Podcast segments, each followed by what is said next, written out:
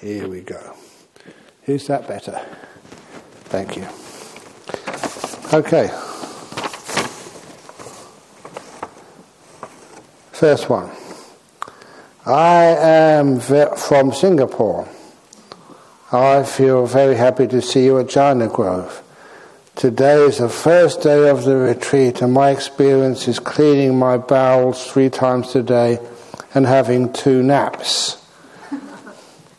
Even though I slept well last night, my bowel movement is not very good recently, and I'm surprised it went well here. It's because I teach you how to let go and not attach and cling on to things. I look forward to the rest of the retreat and many new experiences as this is my first visit to Jhana Grove. Thank you. You know, sometimes even with one's digestion, sometimes just re- learning how to relax and make peace. Often that's one of the most wonderful things to actually to have a healthy body, and in many ways it works. And number two, I'm very proud of you that you had two naps today. and you have another one soon. I say that because the first days of a retreat, every one of you will be tired. It's what we call sleep deprivation. These days we don't know how to sleep well. We worry about too many things. So you may go into your bed but you don't really sleep deeply or very peacefully.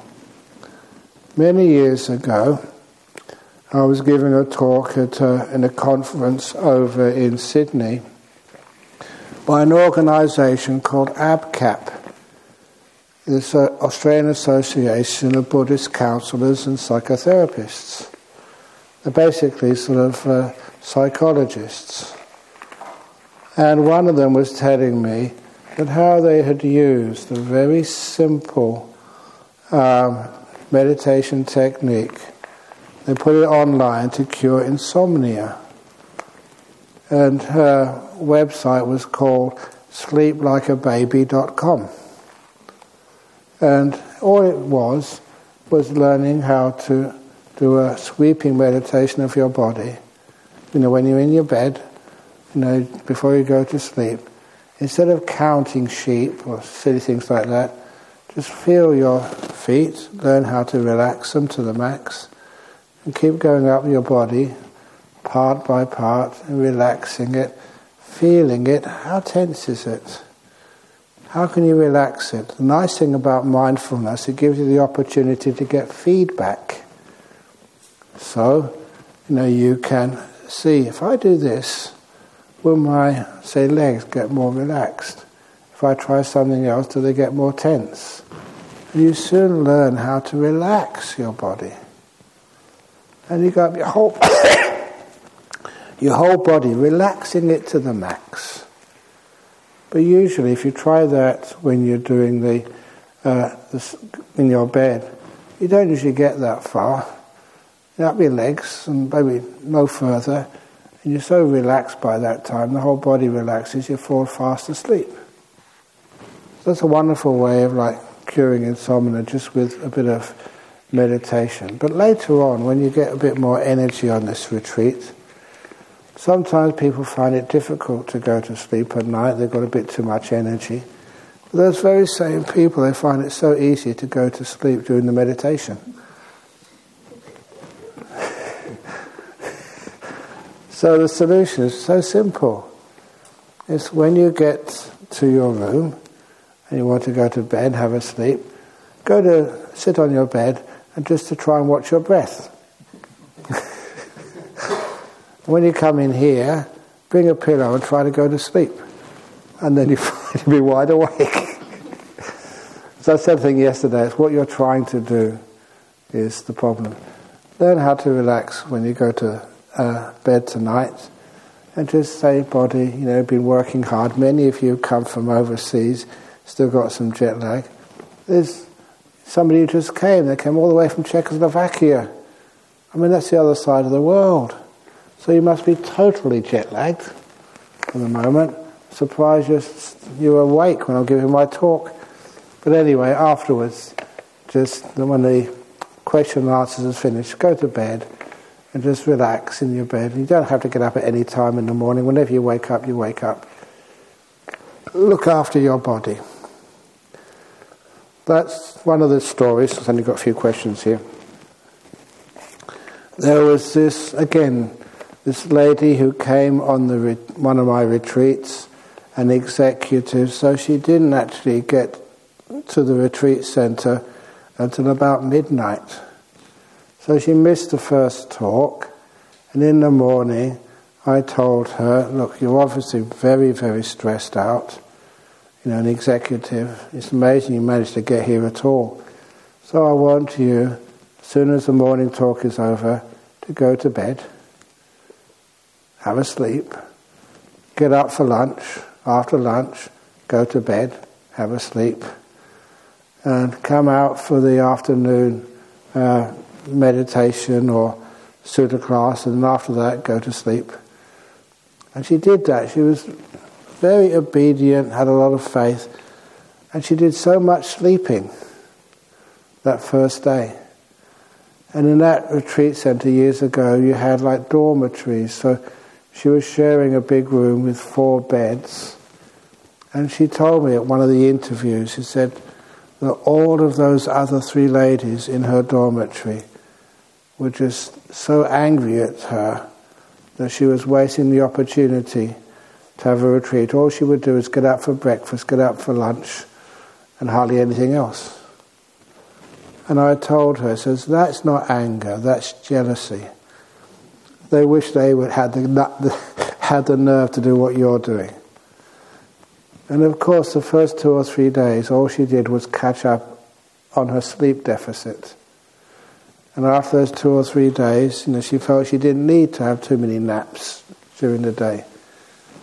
So she started meditating some more. So the first third of the retreat, she got nowhere, just got rested. And the second third of the retreat, she managed to catch up with everybody else. And the last three days, she was one of the star meditators. She could meditate so well and so deeply. And so I used her as an example to everybody. Those being very sensitive, mindful, and kind to your own body. You know what your body needs. And she wasn't sort of indulging, she was actually caring for her body. And because of that, the body relaxed, and then she worked with her body rather than trying to train it and go against it. There's some wonderful meditations at the end of the retreat. So I really use her as a good example. That's if you feel sick or you feel tired or whatever it is, please care for your body. You've got to work with your body, don't try and work against it. Is that okay? And I also should mention that I did mention what one lady, the last meditation she did, she got this really deep meditation. Often it's like that because people try so hard, they block the meditation actually producing results. And one example of that is Ananda. So I'm just going to very quickly teach the Ananda method of enlightenment. I think you all know the story that Ananda, he was the attendant of the Buddha for 25 years listening to all of these amazing talks from the Buddha and being next to the Buddha when all these people came up and said they had this jhana, that stream winning, uh, once returning, non returning, or claiming full enlightenment. Know, so he saw everything. But when the Buddha was about to pass away, Ananda wasn't enlightened yet. The Buddha said, Oh, it will happen, don't worry, be confident. But even Ananda didn't really fully believe that. So, when the Buddha passed away, Ananda still wasn't enlightened. And still, you know, he would you know, talk to people, arrange things and stuff. But then the Sangha at the time decided they had to meet together to actually to discuss, you know, what the Buddha actually taught. This was where those suttas came from. They had a big council to gather all the teachings, memorize them, And so the teachings of the Buddha could uh, be collected and maintained forever. So obviously they decided to allow all the enlightened beings, the arahats, into this meeting. And they said they'd invited 500 arahats, fully enlightened beings, into this meeting, except for Ananda, who wasn't enlightened yet, but he'd been with the Buddha for so long, had such a good memory, they decided they have to invite him to this meeting as well. So are 499 fully enlightened beings plus Ananda. Now imagine what that must have felt like. You're going to have a meeting with many of your friends, and you're the only one who's not enlightened yet. So Ananda just decided the night before the meeting to give it everything he had. You know what we call enlightenment or bust? He never slept that night. He meditated and meditated and meditated. And when the dawn came, he got nowhere. Still not enlightened. So you know what he did? There's only another couple of hours to the meeting, so I'll take a nap. So Ananda went back to his room and decided to lay down before the meeting started. And before his head hit the pillow, he became the 500th enlightened one. And to prove it to everybody else that he was deliberately late to the meeting and they were waiting for him. He hadn't turned up, so they locked the door. And after they locked the door of this cave where they're having this meeting, then he came through the keyhole. and to make a point that he was now fully enlightened. And they all welcomed him. And the point of that story is is called the Ananda method of enlightenment. Take a nap.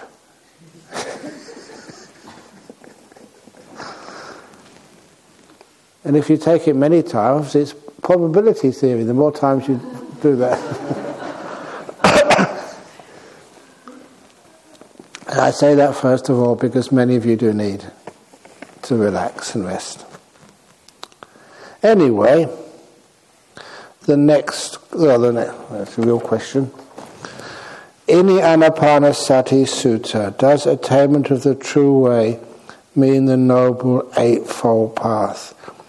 That's a good question because sometimes people say that this is the only way, this is the, the best way, but in all of those cases, sometimes they are not translating perfectly. But however, there is you know, the one phrase, Ezo wa mago nati anya dasanasa visuddhiya. As in the Dhammapada, this the only way, there is no other for the purity of insight. And that, I think it's verse 372 or something around there. And that is referring to the Noble Eightfold Path when it says the only way, there's so many references. The only way to enlightenment is the eightfold path. Not the sevenfold path, not the sixfold, fivefold, fourfold, threefold. There is no shortcut. I don't know why people these days love shortcuts. One of my stories is I remember going to give some teachings in Sri Lanka some years ago and there was some teachings in uh, Kandy in the university there. I will never forget that because uh, they gave me the ceremony of leading me into the university behind an elephant. And I remember asking, do I have to stand so close to the elephant? And the back of the elephant, that is. And I was scared. Just, if the elephant passed wind, I would pass out. But anyway, on the way back, one of the, the people who were driving me back from uh, Kandy to Colombo, he'd grown up in the area. And he was a native Sri Lankan. And so he said, Oh, I know the shortcut.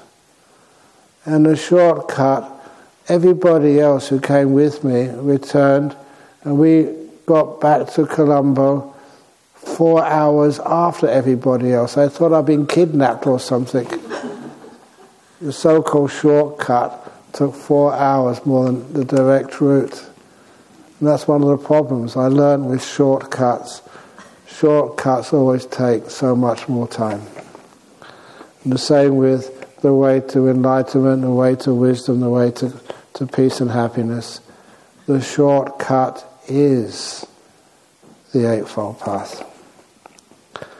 So, by the attainment of the true way, Anapanasati Sutta, what it really means is like reaching the end of that true way. In other words, you know, the uh, experiences of wisdom which releases you from all attachments and all wanting. That's what it means.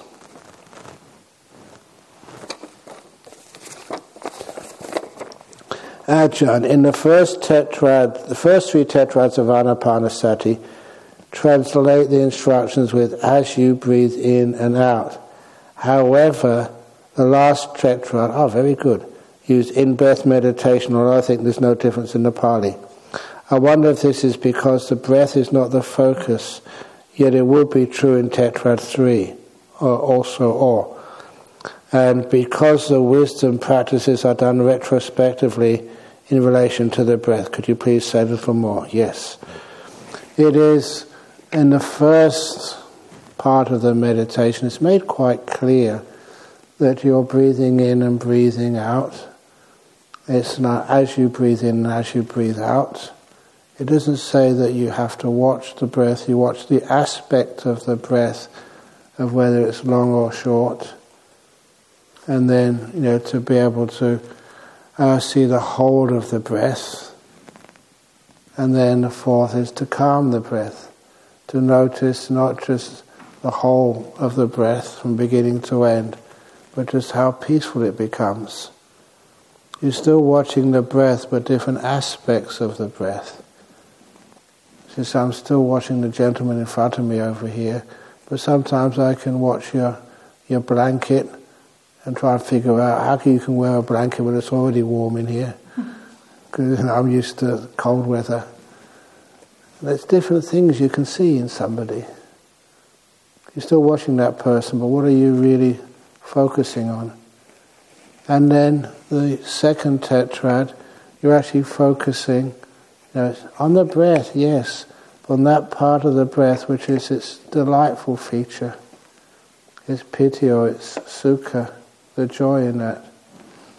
Yeah, you're still watching the breath, but you're watching it as it appears as, and this is an important thing, as a um, as a pleasure or pain, as a that part of it, the uh, chitta sankhara part of it.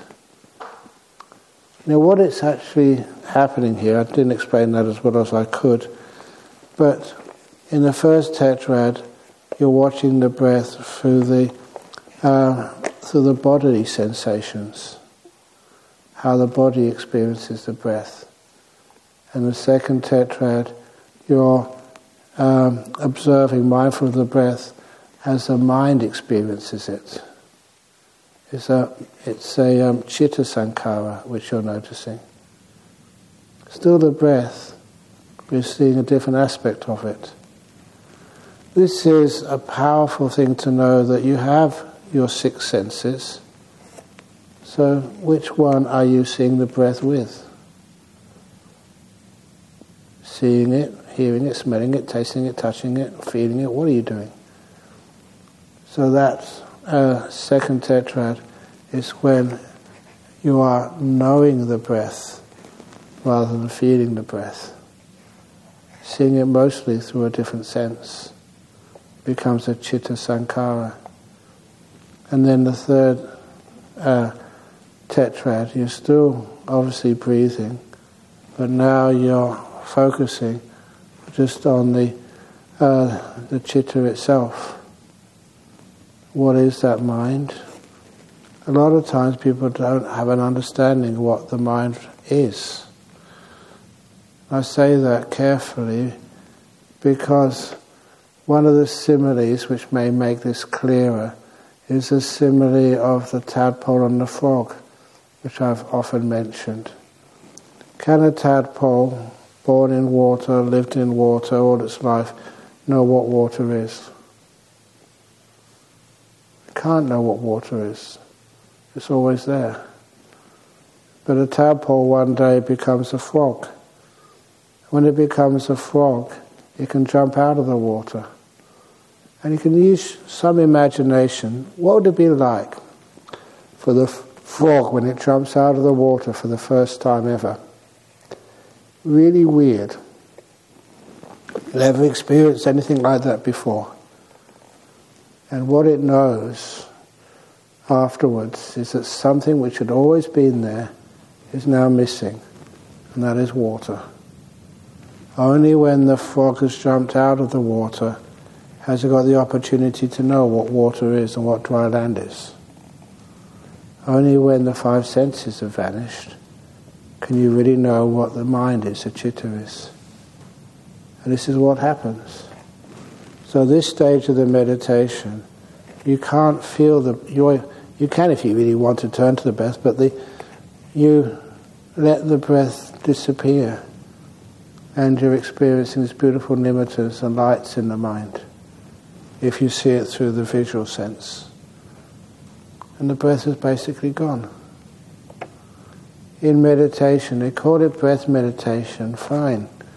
But that breath is the main vehicle which takes you into the deeper meditations. I often give the simile that the people or gentlemen who arrived this afternoon coming from Czechoslovakia. I imagine you came in an aircraft. Is that correct? Why didn't you land the aircraft here in the hall? The aircraft can only take you so far. And when the aircraft can take you no further, you get off the aircraft and you walk and get a taxi or a bus or something.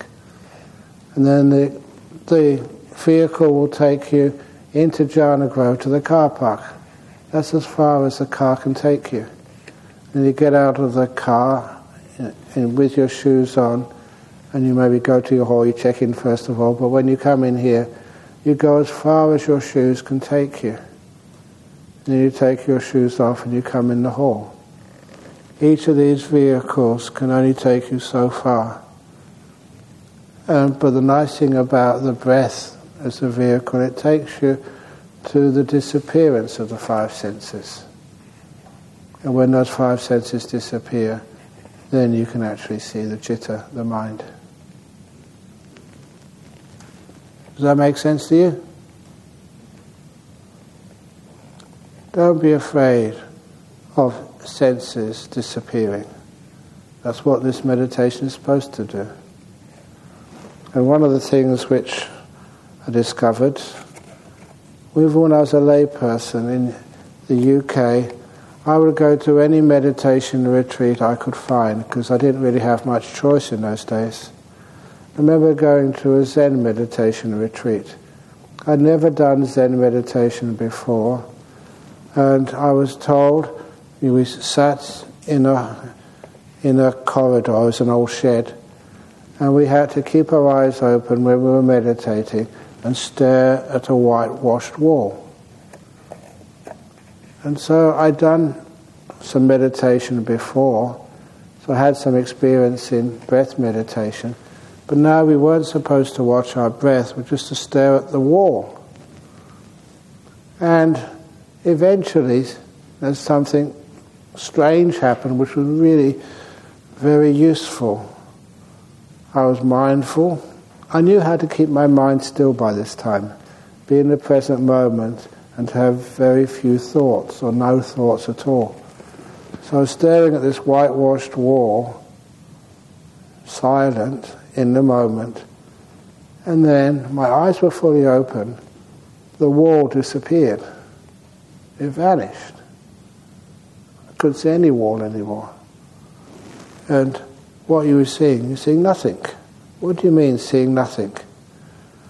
What had happened is the sense of sight had turned off, even though my eyes were open. You might close your eyes now, you see the inside of your eyelids. But after a few seconds, the sense of sight will just turn off. Just like a computer or your, your phone, if you don't press any button, you get the screensaver first of all, then after a certain time, it will all go blank, it will turn off. That's how your brain works, how the senses work. There's no stimulation, there's no data for the sight to actually process. Sight turns off. So like you could experience, even though my eyes were open, you couldn't see anything. Because of the whitewashed wall and I was still not fantasizing or thinking, the sense of sight just turned off. I realize that what happened with the rest of your body. Hearing, you don't always hear things. Sometimes you have ambient noise. In other words, it doesn't change, and after a while you just can't hear it anymore. Smell, a lot of times the smell turns off because there's nothing much to smell. And taste, you know, unless you're chewing a sweet or something you know, in the meditation hall, you've nothing to taste. That turns off very quickly.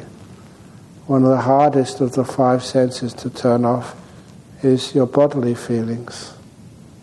But sometimes it happens, you're meditating here and you can't feel your hands.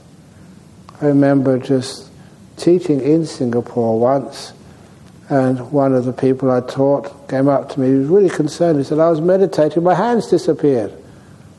Well done. Well, is that supposed to happen? Yes. Eventually, your whole body disappears, and then you really bliss out. So allow your body to vanish. The time when my body, I'm 71 years old now, and so my body is getting a bit achy, not as comfortable as it used to be. By the time we can really be rested, the time my body feels the best is when it disappears in meditation. So that's one of the reasons why when the five senses go, it's gorgeous. Please let that happen.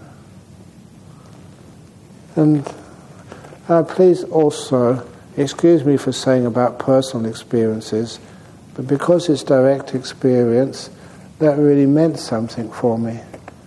And of course, I can recall this so clearly because there's no word for this in English, but it's like a trauma, unforgettable experiences, but totally positive. And that was the time as a young monk in Thailand that I had typhus fever scrub typhus. And apparently, the health department there thought there was no scrub typhus in that part of Thailand. What was happening was the local community had immunity, you know, over the generations. But the Western monks who came there, we all eventually, or most of us, got it. I remember getting that fever and being sent into hospital, you know, with very high fever. And after a while they could not find what it was. So they just gave cocktails of uh, antibiotics. And I remember that very clearly because this was in 1975 or something, around that time. I remember going in the monks' ward of Ubon Hospital. And Ubon was hospital in the northeast. China was a third world country then and this was the backwaters of the third world country. And the monks ward, because we were supposed to be tough guys, they didn't give us much sort of TLC. I remember just the first night in hospital at six o'clock, they had one nurse at the front of the ward, and then when he went at 6 p.m., by 6.30, there was no one to replace him. I asked one of the other monks, should we alert someone? The night nurse hasn't turned up. And he looked at me and said, What do you mean there is no night nurse? If anything goes wrong with your health in the middle of the night, that's just unlucky karma. We're there, monks are really sick to look after ourselves during the night time. I've never experienced anything like that. And I thought, take me home. but as the days sort of went past and the fever didn't, go, didn't uh, abate at all, it was after about three or four weeks in hospital that that's when I was so um, tired, no energy at all. I think probably in my whole life I've never been so depleted of energy just laying in your bed with these fevers and deciding that why not meditate? And by meditation, I did not cross my legs at all or sit up. I was lying prostrate on the bed. No, prostrate, you know, whatever it is anyway, sorry. I always say, please don't bow too much, guys, otherwise you may get what cancer? Prostate So that's a silly joke. But anyway, so I was really tired, and I decided just let go, do some meditation. The posture was not important. I got this incredibly deep meditation. Just I couldn't really believe it afterwards when I came out of that meditation. I looked at my posture first of all and I've never ever seen that posture in any book. You've seen people in hospitals, I imagine. People are really sick, and the leg this way, leg that way, arm all over the place. But I do remember the difference, you know, having a fever and feeling zero energy almost, and then going into a deep meditation and feeling just so free you know, from your body and the aches and the pains of that uh, disease. It was gorgeous because of the contrast, my body before the meditation the body in the meditation. So it's very beautiful to realize in this meditation the body vanishes. Wonderful. That makes sense to you? Okay, well, one day it'll happen and you understand. The wisdom practices are done retrospectively in relation to the breath, yeah. The wisdom practices, that's the last four, this was you know, using the language of my training as a scientist. If you're doing an experiment, you get the data first of all, collect the data, and once you have good data to work with, then you can find out what it means. So it means you have this amazing data which you gather during your meditation. And things like the frog being in a place where there's no water anymore. And so that's weird. In those deep meditation, your mind is too still to contemplate, to explore. But afterwards, it leaves a very strong imprint in the mind. Very easy to reflect what happened, what was going on. These are almost like unforgettable experiences. So it's called in Pali Pacha, Pacha Vakana the reflecting on what has just happened, which you can almost bring up and it's like you're back in there, but now you can understand it. The simile which I gave, I think I wrote about this in my book, one of the books I wrote. I've got to be careful with writing too many books because the Zen teachers would always tell me anyone who writes a book will have to spend the next seven lifetimes born as a donkey. I don't know, they didn't like books, I think. well, this other Zen monk, he was really classic. I forget exactly what his name was, but he came from Japan, from one of the monasteries there to London, and I was a lay Buddhist. He could hardly speak any English at all. but after he toured, you know, uh, England and Scotland, then he came back, and people asked him. He'd actually learned some English, and they asked him, "What do you think of Buddhism in UK?" And he answered so clearly in English, so eloquently, but so simply. The answer to the question, Buddhism in UK, was books, books, books, too many, too many, too many, dustbin, dustbin, dustbin. a really eloquent explanation. so that's one of the reasons why I think the Japanese said anyone who writes a book will get reborn as a donkey for the next seven lifetimes. So I've got many donkeys, if you believe that. But you question that, obviously. But giving people too many ideas rather than enough opportunities to practice, I think was what he meaning, was, was meaning. So anyway, but once you have the data, then you can actually understand it, explore it. What does it mean? And that is one of the reasons why, once you have the data and also the mind, which is freed from the five hindrances, those are the opportunities you can break through, you know, to things like enlightenment. So that's one of the reasons why those last four uh, fields of exploration by anicca. Do you know what anicca means? Anicca means something which has always been there, is now gone. It's not permanent. It does not mean rise and fall. It means something which has been here for all your life. You thought it, you didn't even notice it, and now it suddenly goes It's anicca. I learned that again from the Pali for food. If someone brings food to the monastery, say every Monday, which they do here, some people are being, bringing food to Bodhinyana Monastery every Tuesday for years. They said for about 35 years.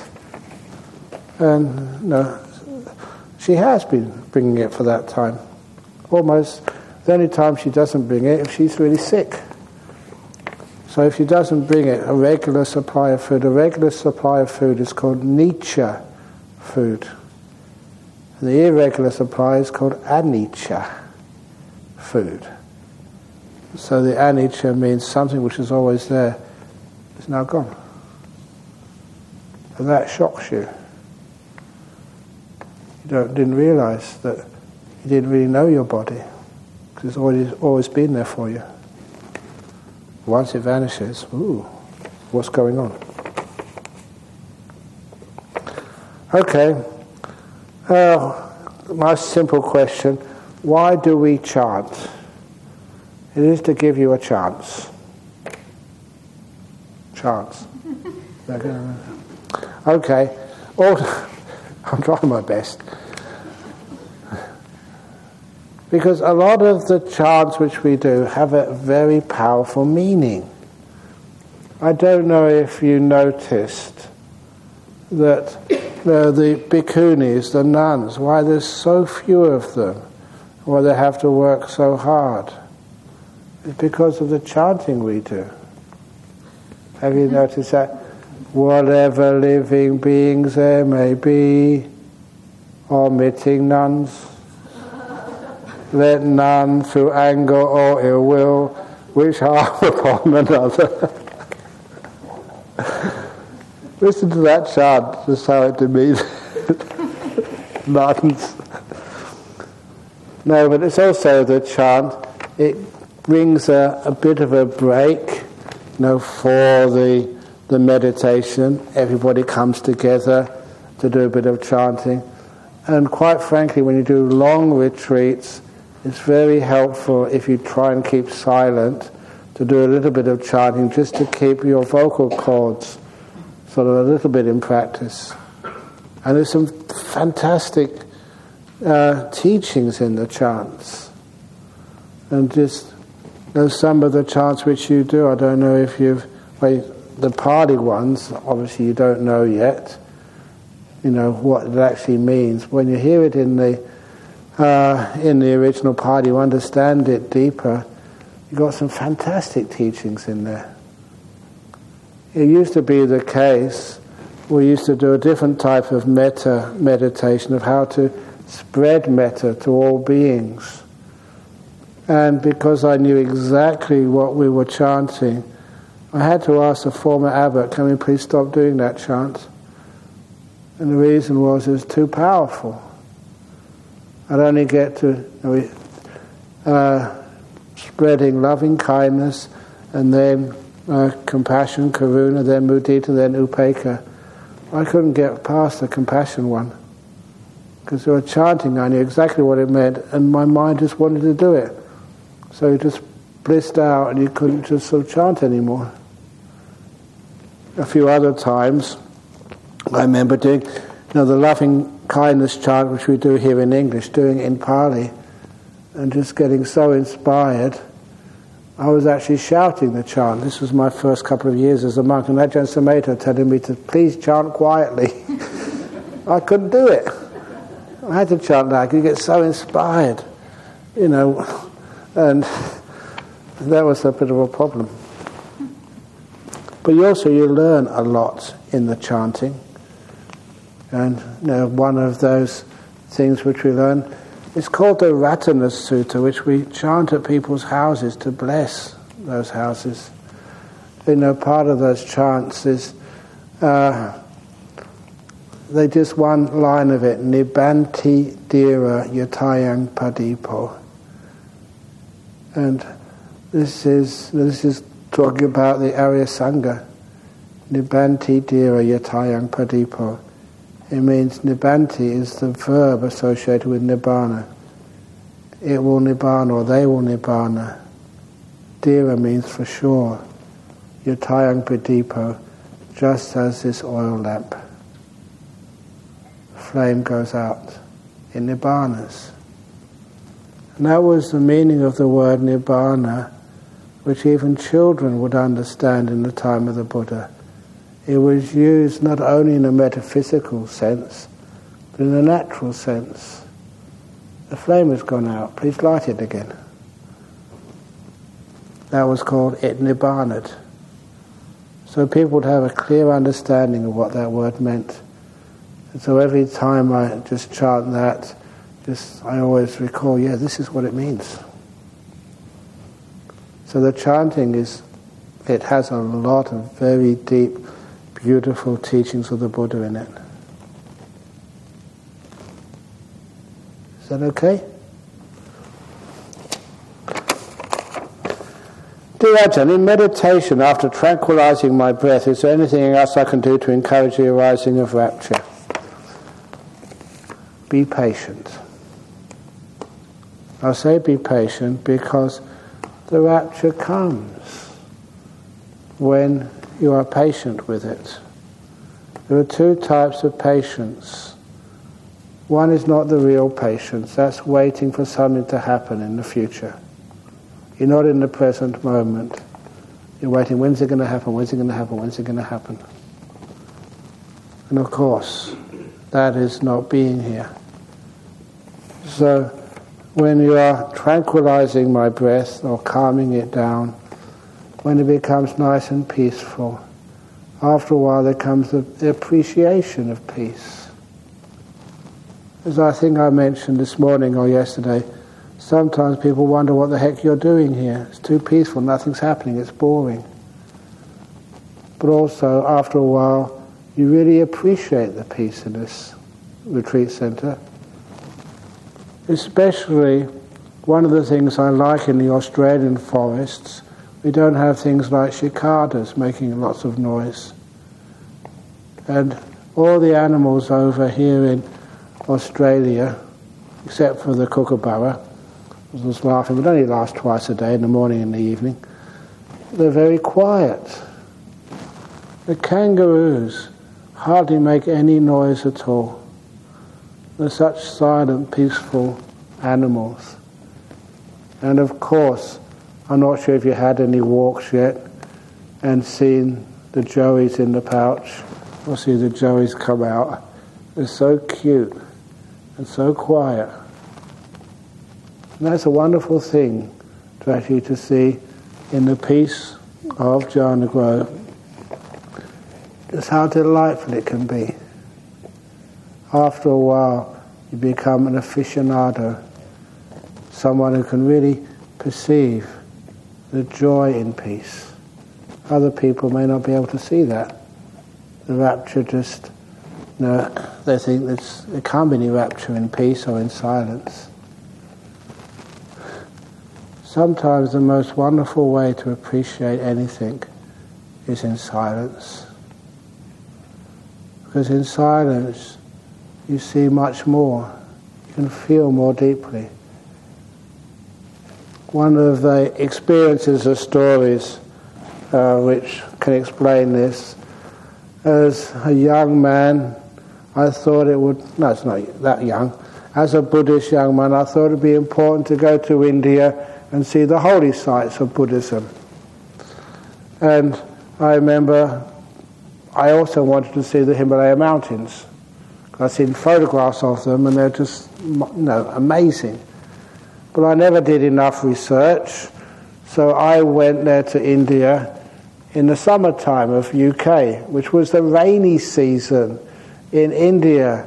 So as soon as I got to India, all I saw were clouds on the northern horizon. And because it was a monsoon, it was not a good time to travel. I tried to get to Lumbini, but all the roads were out. I remember just going to the main tourist office in Delhi and finding, where's Kusinara? And no one knew. So I only got to see Sarnath and Bodh Gaya. I remember going to Bodh Gaya, that was, I think, 1970 or one or two or something. There was hardly anybody there. It's so different than today. There was no place I could stay over in Bodh Gaya. If I'd have known, there was a couple of temples that could have put me up, but I stayed in, in Gaya and got a little rickshaw to take me to Bodh Gaya and wanted to take me back again afterwards. And hardly anybody there. Wander around wherever you wanted to. It was nice and peaceful. Uh, Buddhism hadn't really taken off in the rich West yet. So it was quiet. But I also remember just going up to Kathmandu. That's the place you're supposed to go. That's what they said if you go on the, the trip from the Europe to India. And then I remember uh, talking to a few people in the youth hostel, and they said there is a post office bus which took the mail to the most northern parts of uh, northern part of Nepal on the Chinese border. And the, it was illegal to go in the post office van, but the guy who drove the post office van would let you go in there, you know, for a few rupees you know, it's India, and Nepal. So together with uh, this uh, American couple, I went into the bus and we, a beautiful little excursion up to the very north of Nepal, up to the uh, Tibetan border. And when he stopped for lunch, and he said we've got an hour, I already had some something packed. So together, the American couple, we just walked up this little hill. When I got to the top of the hill, all the clouds parted, and you could see the Himalaya mountains for the first time on that trip. You know what I did? I ran down to the vehicle because my camera was in the, in the car.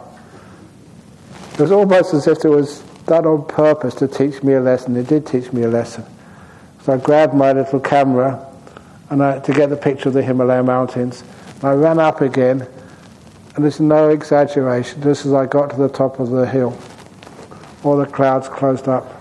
And this American couple said to me, Where were you? It was a beautiful scene of the Himalaya mountains.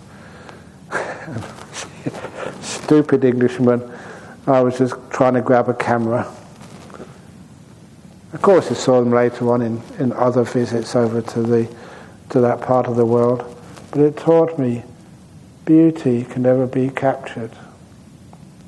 Truth can never be sort of pasted into your, your um, of wisdom.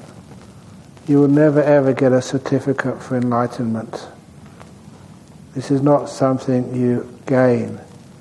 It depends upon what you lose and how free you are.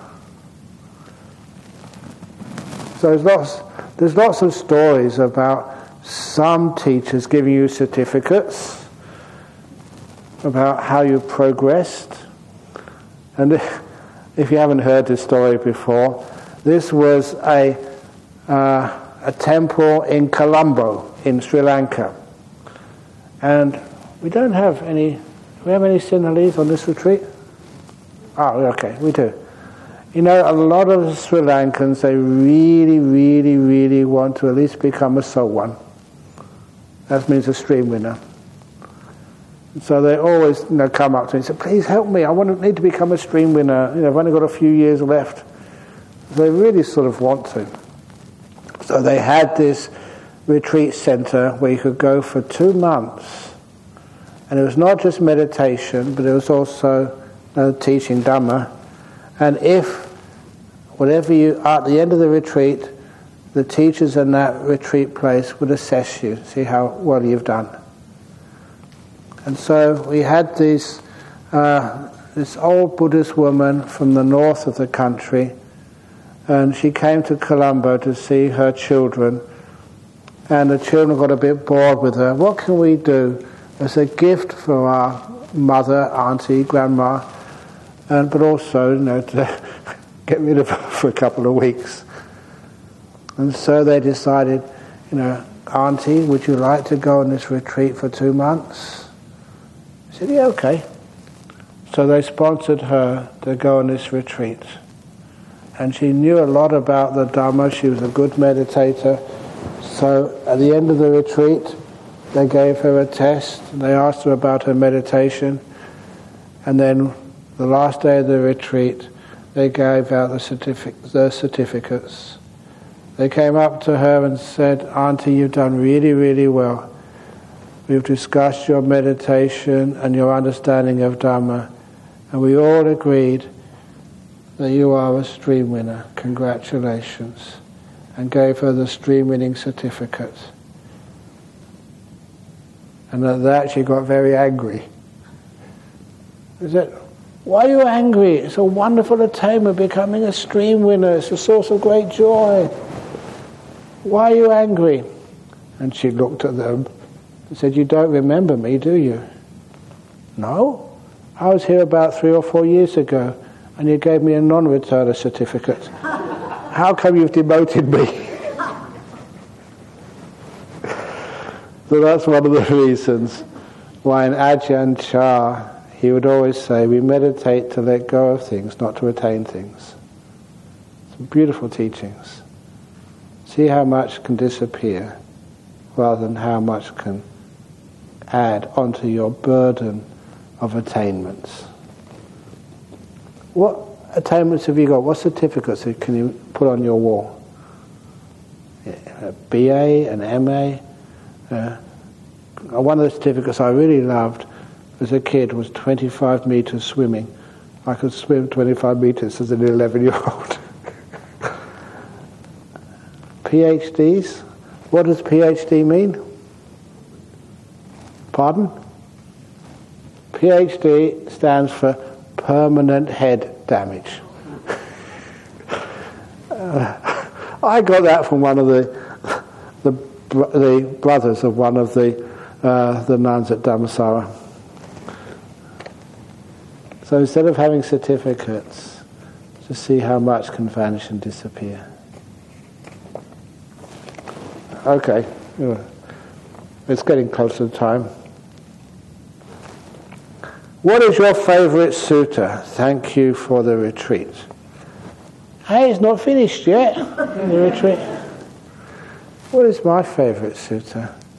It's so many of them are just really refined, but it really depends upon you know, what we're discussing at the time. One of my favorite sutras will probably be the Putta Sutta.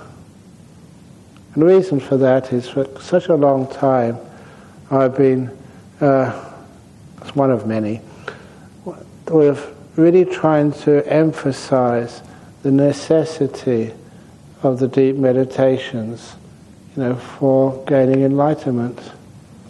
And that makes it very clear in the Putta Sutta, where the Buddha said, know, without the experience of a jhana, there's no way you can know what the five higher fetters are which stop you becoming enlightened, let alone knowing how to abandon them. So it's a, it's a very, of the clearest time the Buddha actually mentioned the importance of the whole Eightfold Path. You can't just take any shortcuts. The whole Eightfold Path. So that's one of my favorite suttas. Any comments? Any other questions? I know one question. I don't need to be a mind reader. At the end of the first sutta class, most people, what they are thinking, they would like to ask is, can we go now?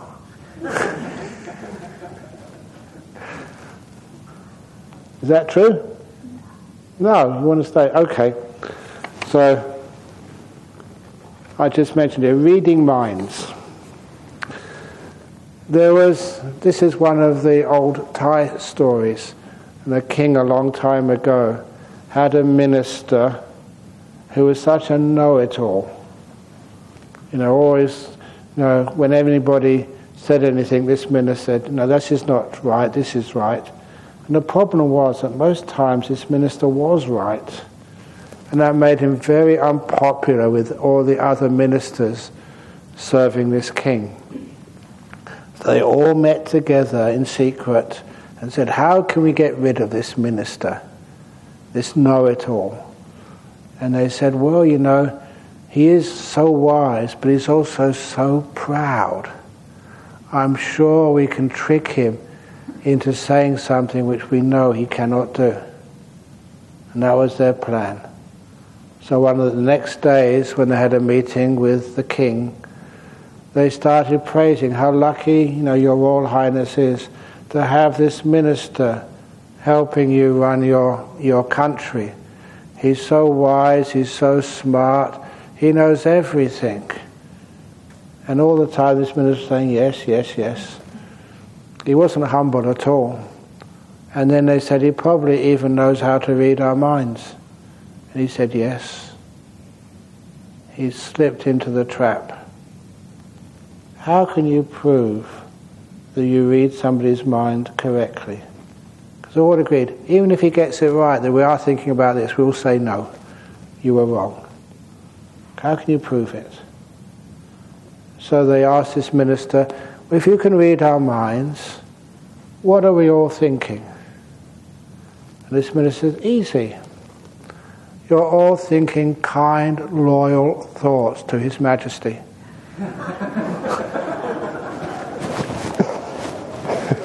they had a choice. Telling the truth, that's not what they're thinking at all. Or saying, yeah, that's right. And keeping their job in their heads. So maybe he couldn't read their minds, but he was incredibly wise. Have anyone got a question they want to ask before we finish for the day? Okay. In the um, Yeah. the Buddha there says that jhana is necessary for anagami, Yeah. but he doesn't say that they're necessary. I mean, Yeah. presumably they're necessary for stream winning, but he He doesn't say that indeed. So there is nothing to actually to prove that they are necessary for stream winning. However, that when you understand that what happens in those jhanas is that things like your will can disappear, your body disappears, you can see things vanishing. And I can't, I cannot see, and even some of the other monks which I've discussed this with, and we can't see that you can get that wisdom, you know, without those jhanas.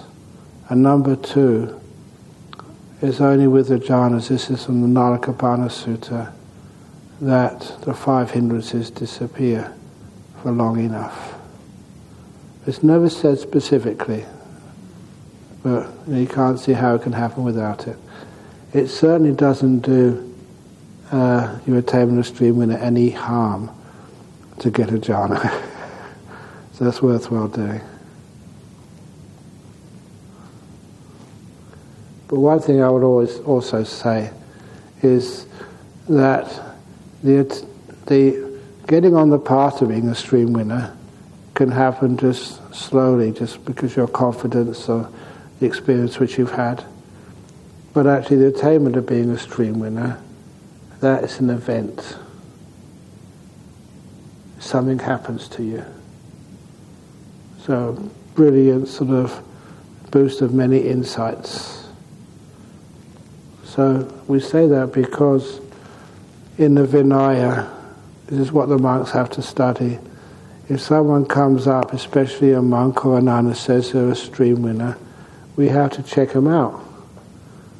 A list of questions we have to ask because if they're faking it, it can be a parajika offense. You have to disrobe. And some of those questions which we ask someone who thinks they've attained something is when? What day? What time?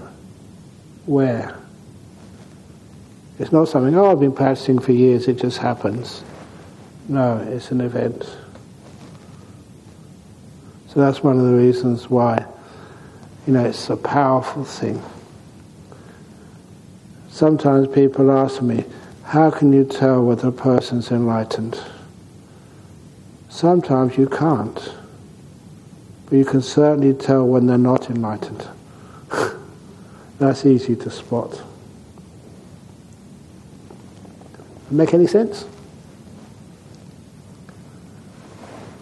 So, any more, any questions? It's just seven minutes past nine. I think it's a good time to call it a night. Those who want to meditate further, I would encourage you to go outside onto the stupas and meditate there. It's a full moon. It's really, the full moon's supposed to be tomorrow night, but it's full enough. And somehow or other it's inspiring. It's good weather, it's not too cold, so beautiful thing to do. To do some meditation outside under the moon. Make any sense?